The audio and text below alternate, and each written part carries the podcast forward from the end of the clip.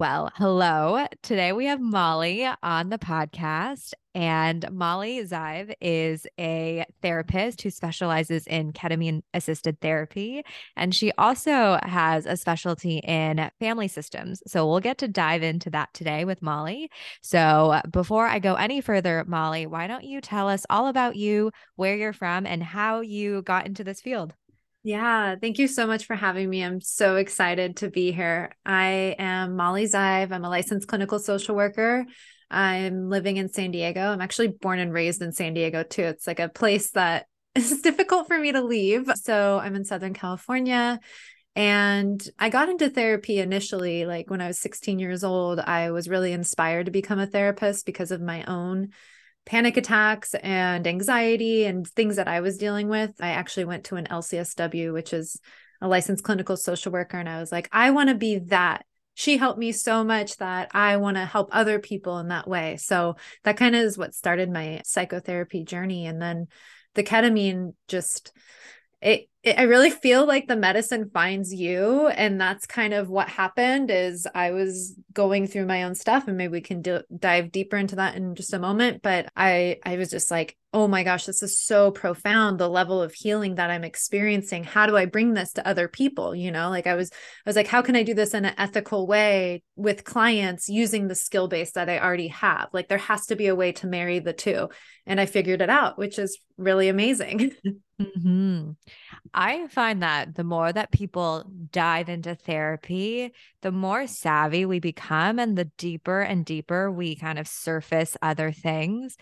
So, when was the moment that you realized that you needed something more, that mm-hmm. ketamine was the thing to go towards? Yeah. So I had experienced other psychedelics recreationally, and I never did it in a therapeutic way or like with much intention around it. And I was doing all the things, right? Like I was going to talk therapy, I was doing couples work, even I was going to yoga, I was journaling every day, but I, I couldn't like penetrate a a deeper part of me. So a lot of this the inspiration comes from my own self-healing. Like I'm figuring out what's working for me and then I'm bringing it to society or my community in a sense. So it was I was struggling a lot. It was right when the Roe versus Wade was overturned and all my clients were coming to me and they were like I've had to have an abortion. I've had to do mm. this. And my interns were talking to me about it. And just like the level of anger that I was experiencing and I didn't know how to get it out. So it came up for me as anxiety. And I got antidepressants, mm-hmm. which I asked my doctor for. I said, I think it's time again that I go on antidepressants. And I have no shame in telling people that I've been on antidepressants because I think that's very important and it's really good for minimizing symptoms. But I knew I knew based on my experience that it wasn't going to get to the root of it. And psychedelics was able to get to the root of it. And I've been, you know, in my own sobriety with alcohol ever since. I've been a lot more focused. I've I just really experienced for the first time like a deep, deep, deep truth within me that I never thought I had access to. Mm it does sound like you're deeply empathetic when it comes to the people around you and society and the issues at play. Mm-hmm. I am wondering back when you were younger, where do you think some of that anxiety in your younger days came from? Yeah, I think the same thing. Like, I think that, like, I always felt the energy of animals and plants and just the injustices. Like, if I saw a kid in my classroom be bullied or like maybe they had like special needs, like, I always felt myself feeling more than other people around me. And I'm like, I, you know, when you're, when you're that sensitive and people around you aren't really mirroring that you think something might be wrong with you right? Like i and i think that that's where a lot of the anxiety came from was like i had this whole other level of sensitivity that i was tapped into but i didn't know where to put it and so a lot of that got pushed down and in high school i was like i used humor a lot to kind of deflect everything and I, I just eventually I couldn't outrun it, you know, like you can't outrun some of the things that you're like, that's authentically you. And so I think that that's where the anxiety was like, I was putting a mask on too much when I was a kid that it, it finally caught up to me. And, you know, I experienced my own traumas medically my and then my family was divorced and so i think that there's just been a lot of things that have happened in my life but i haven't necessarily found the tools to process them and that's why i'm just so glad that i found ketamine and other psychedelics to help me sort of process some of these things that live inside of me and my body remembers but maybe at the time i didn't have the capacity to kind of take it get it out of me mm. You're kind of like a sponge in the most lovely way. I just feel like patience, the fact that you've gone into this field, patients must really feel your empathy and your deep care for them. Mm, I receive. You give me chills. I receive. I receive. I receive. Thank you for reflecting that back to me because it, you know, on on the best days it is a strength and on the worst day it is a huge weakness of mine. So it's nice to have someone sort of like reflect that light back to you when, you know, some some days are really really hard and mm-hmm. and I mm-hmm. appreciate you saying that. Thank you. You are hands down my ba- my favorite kind of therapist. You are the type of therapist I'm drawn towards. So yeah, I sense it. I know. Are we can we be friends after this? I'm like, what are you doing later? I know, right? I I will say the people from San Diego are the happiest people I've ever met. Every time I go visit, people are just in love with San Diego and I totally get it. So, I will hit you up the next time I'm there. Yes, please do. We're going to hang out. but uh, what were some of your aha moments that maybe popped up over your time with therapy and ketamine? Mm-hmm. I want to focus specifically on ketamine. And I'm, again, I'm getting like full body chills. Like, thank you, universe. You know, simultaneously, as I was getting trained in my ketamine training with Lauren Taus, we were also learning about something called internal family systems, which is also known as IFS for short. But basically, like we all have these different parts within us, and some of the parts of ours have been, bless you, are you sneezing? Some of our parts have been exiled, some of our younger parts.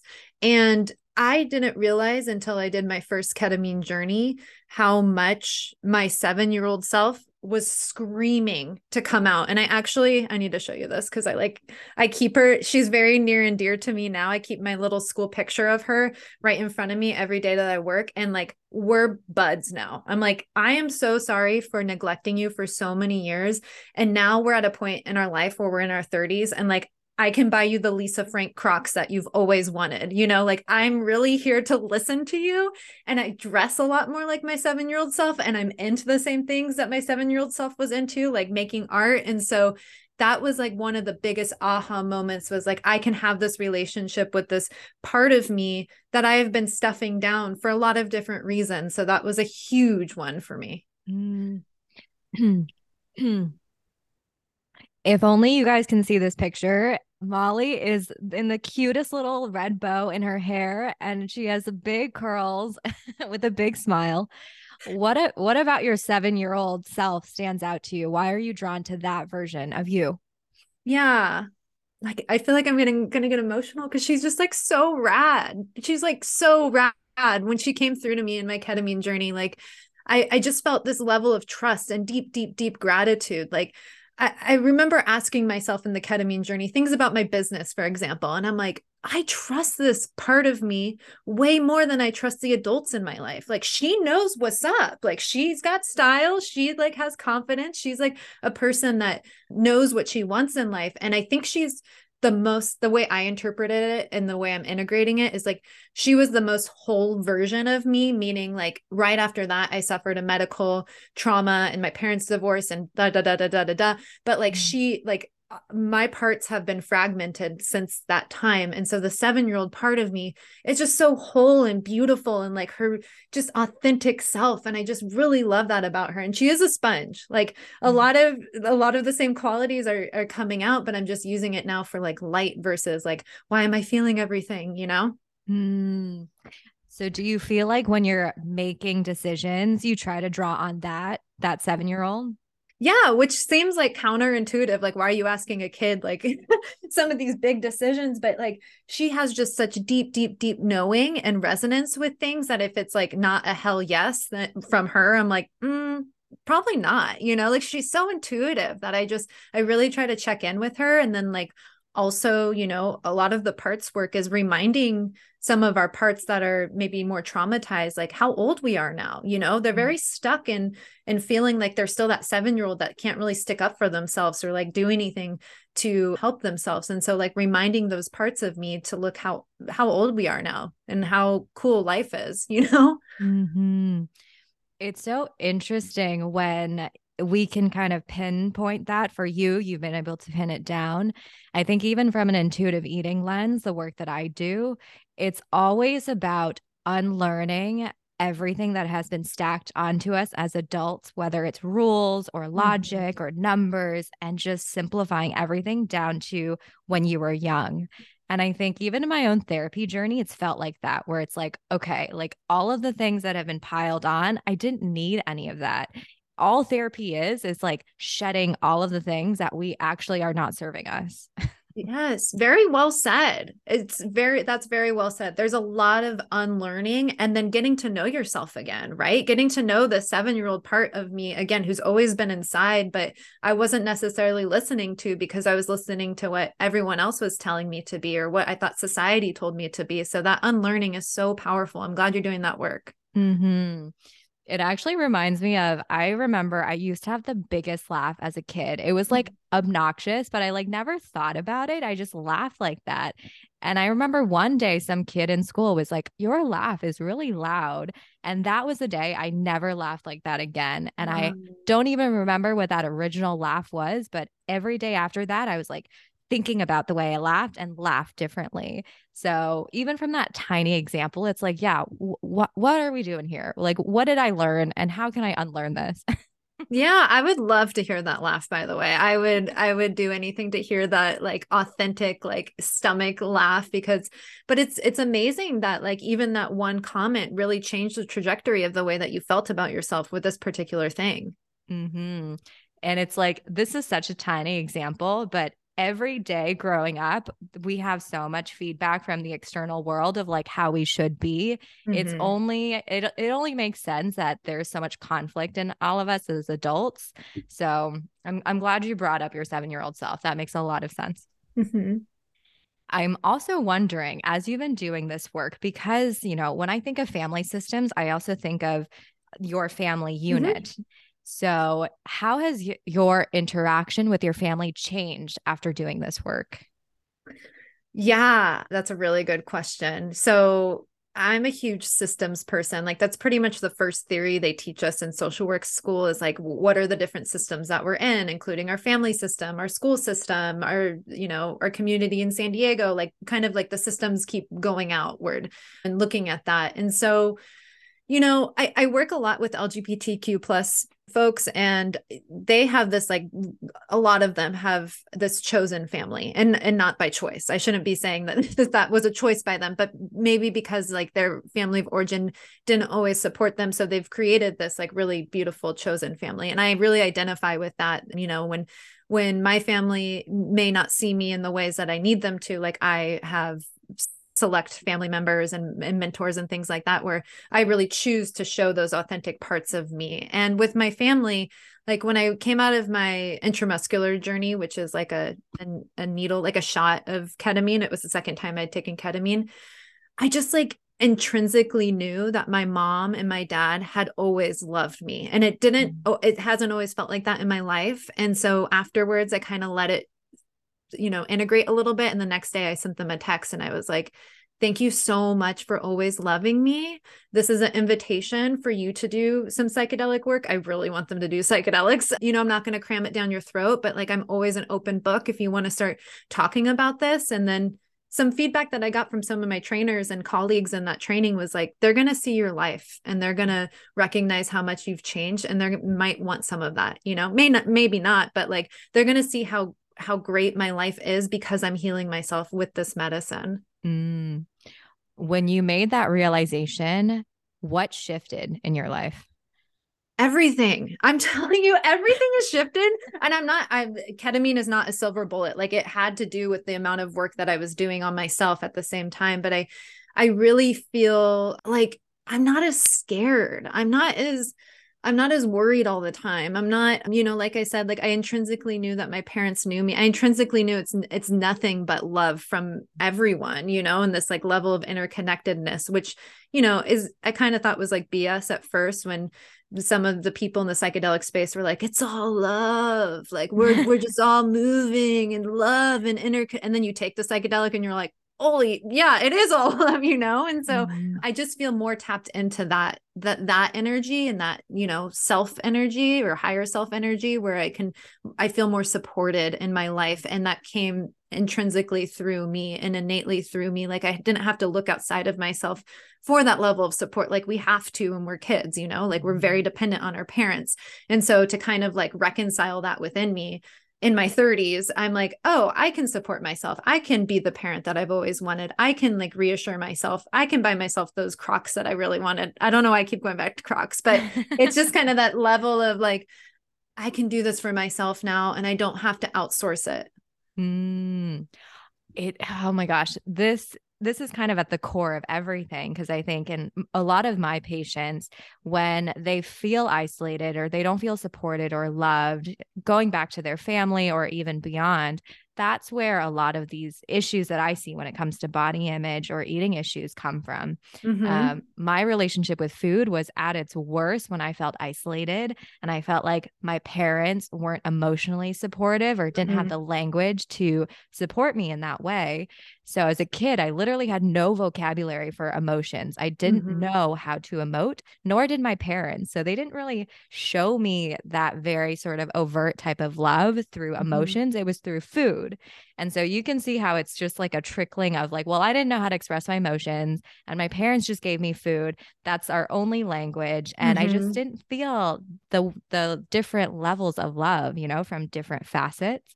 And so it took a long time for me to understand like, yes, they love me too, but in a very different way. But once I can make that understanding, it just feels so much more warm. Like you're right, I don't need food to give me the warmth and love. I can I can feel it from other sources too. Yeah. I'm curious to know like what your I know it's not if you don't feel comfortable, but like what your relationship is like with them now. Like are you able to be more emotional? Mm, to this day, it's such a challenge because I don't think they have the vocabulary to emote. And so it's almost like a gap in knowledge that, mm-hmm. like, I'm more of an adult self now with all of these words to describe how I'm feeling. But if I bring that up in conversation, they'll just look at me blankly. So, mm-hmm. yeah. So, and this is also partly because my parents are first gen and they're Asian and the the uh, the kind of vocabulary vocabulary for it is so limited. Growing up, they repressed a lot of emotions. Mm-hmm. So I've had to really come to terms with that. But I think, yeah, growing up, it was just an interesting experience. I just didn't feel like I belonged in my greater mm-hmm. community, mm-hmm. nor did I feel like I could accept them for who they were because they were so different and they weren't fluent. They weren't cool enough. They weren't smart enough. All of the things that a teenager thinks of their parents, but just exaggerated because we were immigrants at that time mm-hmm. and everything was so foreign. So I think my interest in this field in particular is I want to be able to embrace all humans and feel that interconnectedness, especially for my parents, because as much as I respect them and what they've gone through, there's a part of me, that angry adolescent, that's like, mm-hmm. ugh, but why did we have to go through that? Right? Ugh, why didn't you know the language fluently? Why did I have to like punch in the the like c- credit card number at grocery stores because you didn't know how to like slide your credit card. Like a lot of that resentment is still mm-hmm. bubbling. And I think that's why I'm so drawn to this work. Yeah, thank you for your vulnerability. And like, I think that not to bypass the suffering, because I'm not that type, but like, there are a lot of gifts that you were given. I'm, I'm just hearing in your own insight because you had that experience. Like, now you can really meet people where they're at with like this level of empathy and like that not belonging feeling. I don't know how many people can identify with it. I certainly cannot, I, I can, sorry, I can identify with not belonging. So I think it, it gives us this extra layer of empathy and consideration when we're working with people because we know what it's like to feel like we're othered, you know? Mm-hmm. I think that's it's when you talked about psychedelics, you talked about the interconnectedness with the mm-hmm. universe and the world and humans. And I think that's at the end of the day, all we really want as humans. If we mm-hmm. really strip down everything, nothing really matters but how connected we feel to ourselves and others. Mm-hmm. So it mm-hmm. makes sense that this is such important work to me.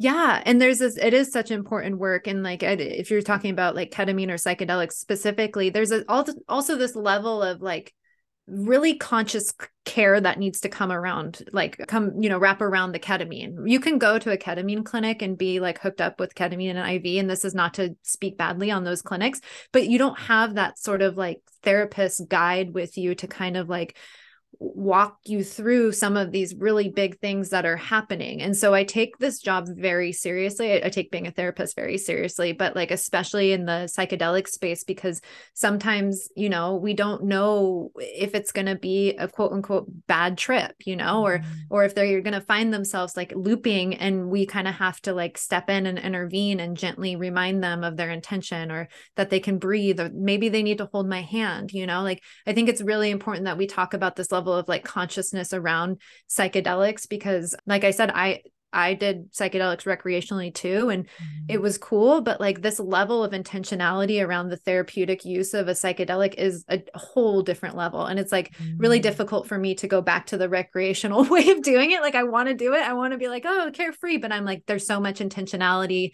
and juiciness and insight and integration that needs to come from some of these experiences that I'm having that, you know, really heighten my consciousness through psychedelic. Mm. When it comes to your work with patients, what do you see come up most? What mm-hmm. are, I don't know if you can share this, but what are some of the things that people want to get out of therapy with you? Yeah, that's a really good question. I I would say some themes are kind of what we touched on right now, like this experience of who they were told to be. I work with a lot of millennials, so it's like, you know, they got the college degree, they got their first job and it's like, well, now what? Like I'm not really feeling fulfilled or like I have a purpose, but this is what my parents told me to do or this is what society tells me to do. So really working with that pattern and like kind of what you were saying about the unlearning and then also really tapping into like what would be a purposeful life for you you know? Like you're an engineer now but what would it be like for you to be an artist or you know be in the psychedelic space? I have one person one client who started psychedelic work with me and now he's like really wanting to be in that space and like be a part in some way using his skill set and i just think that's really cool it's like yeah, you've had this really profound experience and now you're trying to be a part of something bigger than yourself and connect with other people. So I think that unlearning and then like the finding the purpose is a huge theme along with like that secure attachment to self, right? That that higher self, that secure attachment to you know, being able to like yourself at the end of the mm-hmm. day, like that self love component. I know it sounds cheesy, but it's like, what are the thoughts that you're experiencing? Like, we're taught not to do any harm, but we need to start with not doing harm to ourselves first. Like, and that starts with our mm-hmm. thinking patterns. If we're constantly beating ourselves up, that's doing harm to ourselves. Thus, we can't, mm-hmm. we're doing harm to other people and our relationships and everything else around us. So, mm-hmm. the self love is like a huge thing that I preach, but I can't always go through the front door with that with people because I think it's like a little too hokey. So, I have to kind of go through the side door of approaching that topic with people. Mm-hmm, totally. And I think when you think about insecure attachment to self, there's mm-hmm. so many ways that that can surface in a person's life. What specifically do you see come up for people when they are insecurely attached to themselves? Yeah, every single addiction you can think of to food, to alcohol, to drugs, to people, to relationships, to sex, to like any sort of addiction, which I also think is a coping skill. I really think that at the very basis of every addiction is trauma. Like mm-hmm. everyone's just trying to act out in the best way that they can. So I think that when people have this insecure attachment to self, they're con like I was saying, like I was constantly outsourcing that to other things and other people to make myself feel better about myself when really that's like an inside job. Mm-hmm. I think the fact that you had the insight to pause and be like, okay, this doesn't feel great anymore. Mm-hmm. I do wonder if a lot of people just are in that hamster wheel running for years and years and years, not realizing, wow, I'm doing this. But I think, yeah, you're absolutely right. I see this too day in and day out. But how do you know that you're inching towards more secure attachment to yourself?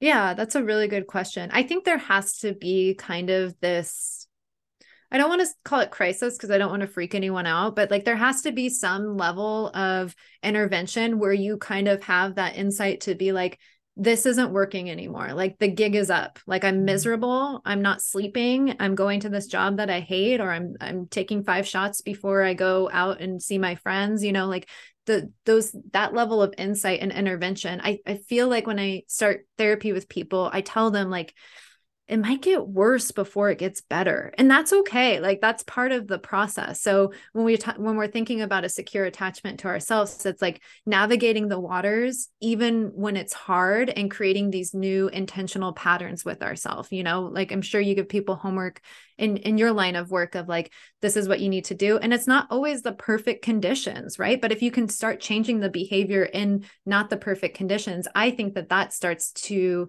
like build that confidence of oh i can be secure with myself i can do these things even though it's really hard or uncomfortable mm-hmm. yeah it's just chipping away and exposure i think mm-hmm. day in and day mm-hmm. out Mm-hmm. Yeah, that's a really good way. Yes, that's a really good way. I don't want to say simplify because I don't think it was simplified, but that's exactly it. Mm-hmm.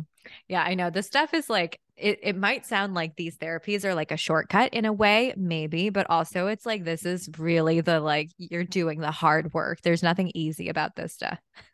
No, and managing expectations. I'm do you have to manage expectations with your clients? Totally. I think mm-hmm. people think, oh, if I just understand the theory, it, it'll just come to me and it's like, it's going to work out perfectly.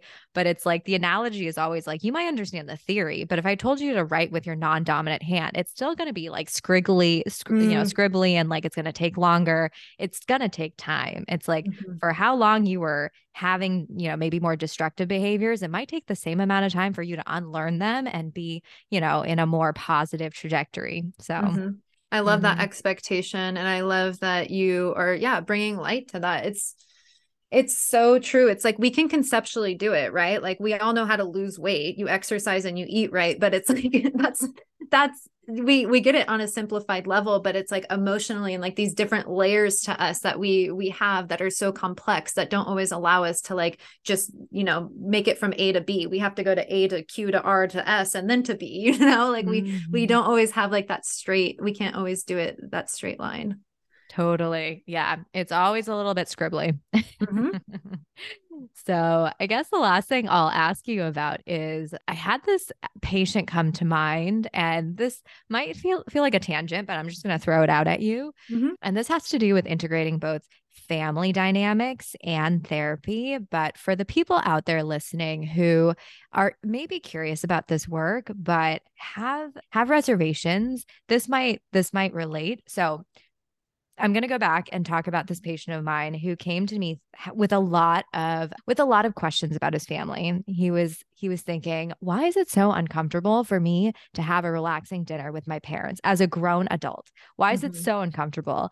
And after kind of going through the different layers, it was the fact that he grew up having to take care of his family and serve everyone and be the person that made conversation. Everything about his family made him tense. He had no boundaries with his family. He felt like he needed to be everything with for his family, the handyman, the person that spent all of his time with his family, everything like that. And as an adult, he's finding it uncomfortable and more and more he's noticing, why does it feel so uncomfortable? Why mm-hmm. why is it so so foreign to me now to give my everything to my family? And I, I think I'm bringing this up because I think when we are coming from families that are deep set in their ways, maybe it's a family with no boundaries and your time is my time, my time is your time, or whatever it may be. How can therapy like this help someone just shift the way that they behave in their family and just ultimately benefit them? Mm-hmm, mm-hmm. I love case conceptualization. I do clinical supervision. So this kind of reminds me of it. I love that, you know, starting with the awareness of like, what does it feel like to be around my family and getting to the deeper issue of like, why does it feel that way? And having that like sort of aha moment. Cause like you said, people are kind of in that hamster wheel. So they go their whole life not really recognizing these things. So that's amazing for your client and his work that he's even recognizing those things. And then we have to look at the systems, right? Like if you come from a culture that has more of a collective system, that that's not abnormal right? Like that's you're looking at it all around you. That's how your you know grandparents were your family your extended family is. So it's like you kind of have to be this like one to break the chain or just just do things a little bit differently which is really difficult when there's been this sort of level of conditioning to be a certain way in your family. So i love what you were saying about the boundaries. I think that that in order for us to you know, it's one thing to set a boundary, but it's really, really, really difficult to keep a boundary, if that makes mm-hmm. sense. Like people have the hardest time, like, just implementing them and like reminding their family members like hey remember this is what i said i'm only available for one night a week dinner or whatever works for them you know i, I think that that level of boundary setting and then like not freaking themselves out that's a huge thing i see with therapy and myself included is like the way we relate to our problems, we really freak ourselves out. We really mm-hmm. like make ourselves feel very worried or very like insecure, very anxious because of the thoughts that we're having or how we're relating to those thoughts. So I think that, you know, with the boundary setting, like it's totally normal to be uncomfortable, like just normalizing that process, mm-hmm. normalizing that because you want things differently, it is going to be uncomfortable. It's what you do in that uncomfortableness, like we were saying, like creating that confidence within yourself. Like it is going to get better because we can't change the people around us. Although I would love to, I would love to have a magic wand and make your life so much easier, changing your parents or whatever it is. It's like the only person that we have control over is ourselves. And now that we're adults, we have to take accountability for that. Hmm.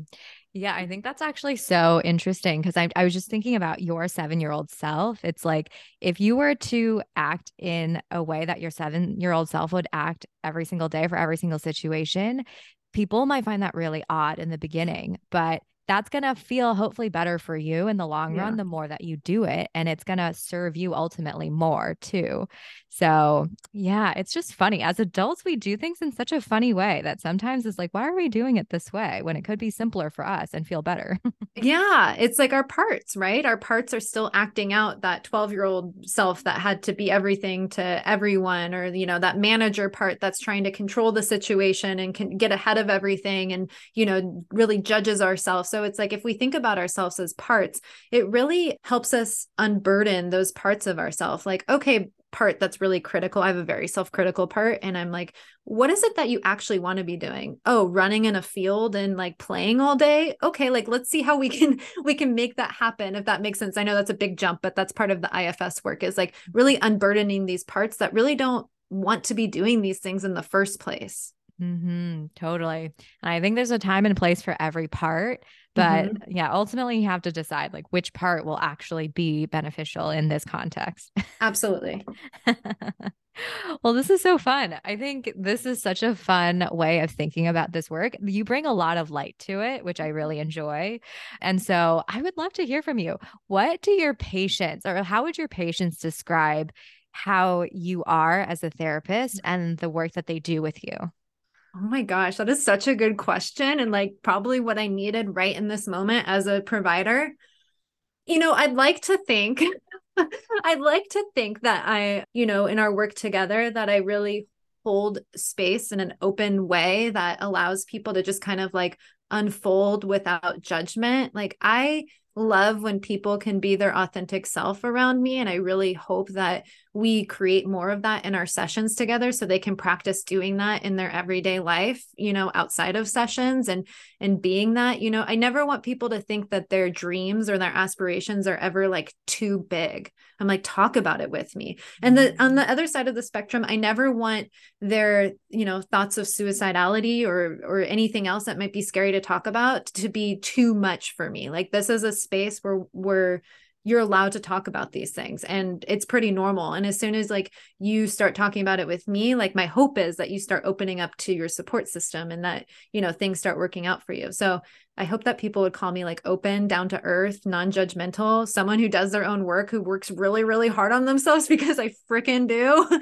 And then what was the second question? Mm, yeah how, how would people describe yeah the work that you do with mm-hmm. them and maybe what they get out of it Oh yeah, I think I think each person it's so different. Like there's no one protocol, but I think that like the ultimate goal of therapy is creating that secure attachment with your higher self as I like to call it. And so as much as they can, you know, figuring out what that means for them and really implementing and integrating that into their life. I think that that's the most important part is that integration, right? Because if you just go to therapy and you're just like talking to your therapist for one hour a week and then you're not really doing anything outside of that, it's like you're not going to really see results. So I really try to empower people to do their own homework. I don't really like assign it because most of the time people won't do it, but I, I really encourage people to be like, hey, what would it be like if you, you know, someone who wants connection to connect with one of your coworkers once a week and just like have a 20 minute conversation something as simple as that but like really like these tangible ways to start feeling better um and so i i think that like ultimately it's to get them more stabilized and really like they're dope, right? Like I just want all my clients to know you're dope, man. Like and the more I can be dope with myself, like you can be dope. And so I've noticed that with my providers that the more authentic they are, the the easier it is for me to like to feel like that can be pulled out of me. So that's just like my hope and, or intention with people is that they can be who they want to be and like themselves because there's no one else like them on this earth. Mm. When you put that positivity, it's always just like a self fulfilling prophecy. It just feels better when someone else brings that to you and you can see that, like, oh, I am dope. Mm. So catch Molly in her Crocs, and hopefully we all get Crocs soon and can be just as dope as Molly and her seven year old self.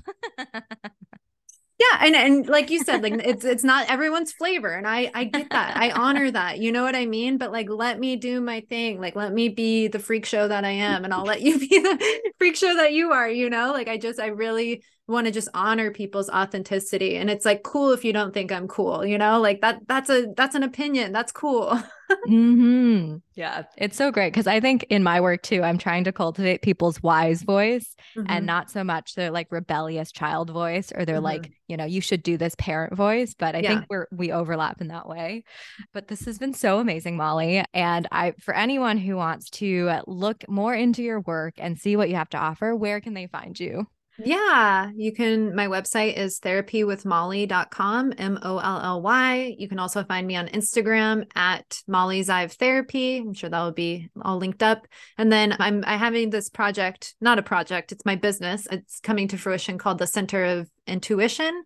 And so that's where I offer more of my ketamine assisted psychotherapy and psychedelic therapy as things become legalized. So very exciting stuff. I'm just happy to be talking with you. Thank you so much for the opportunity.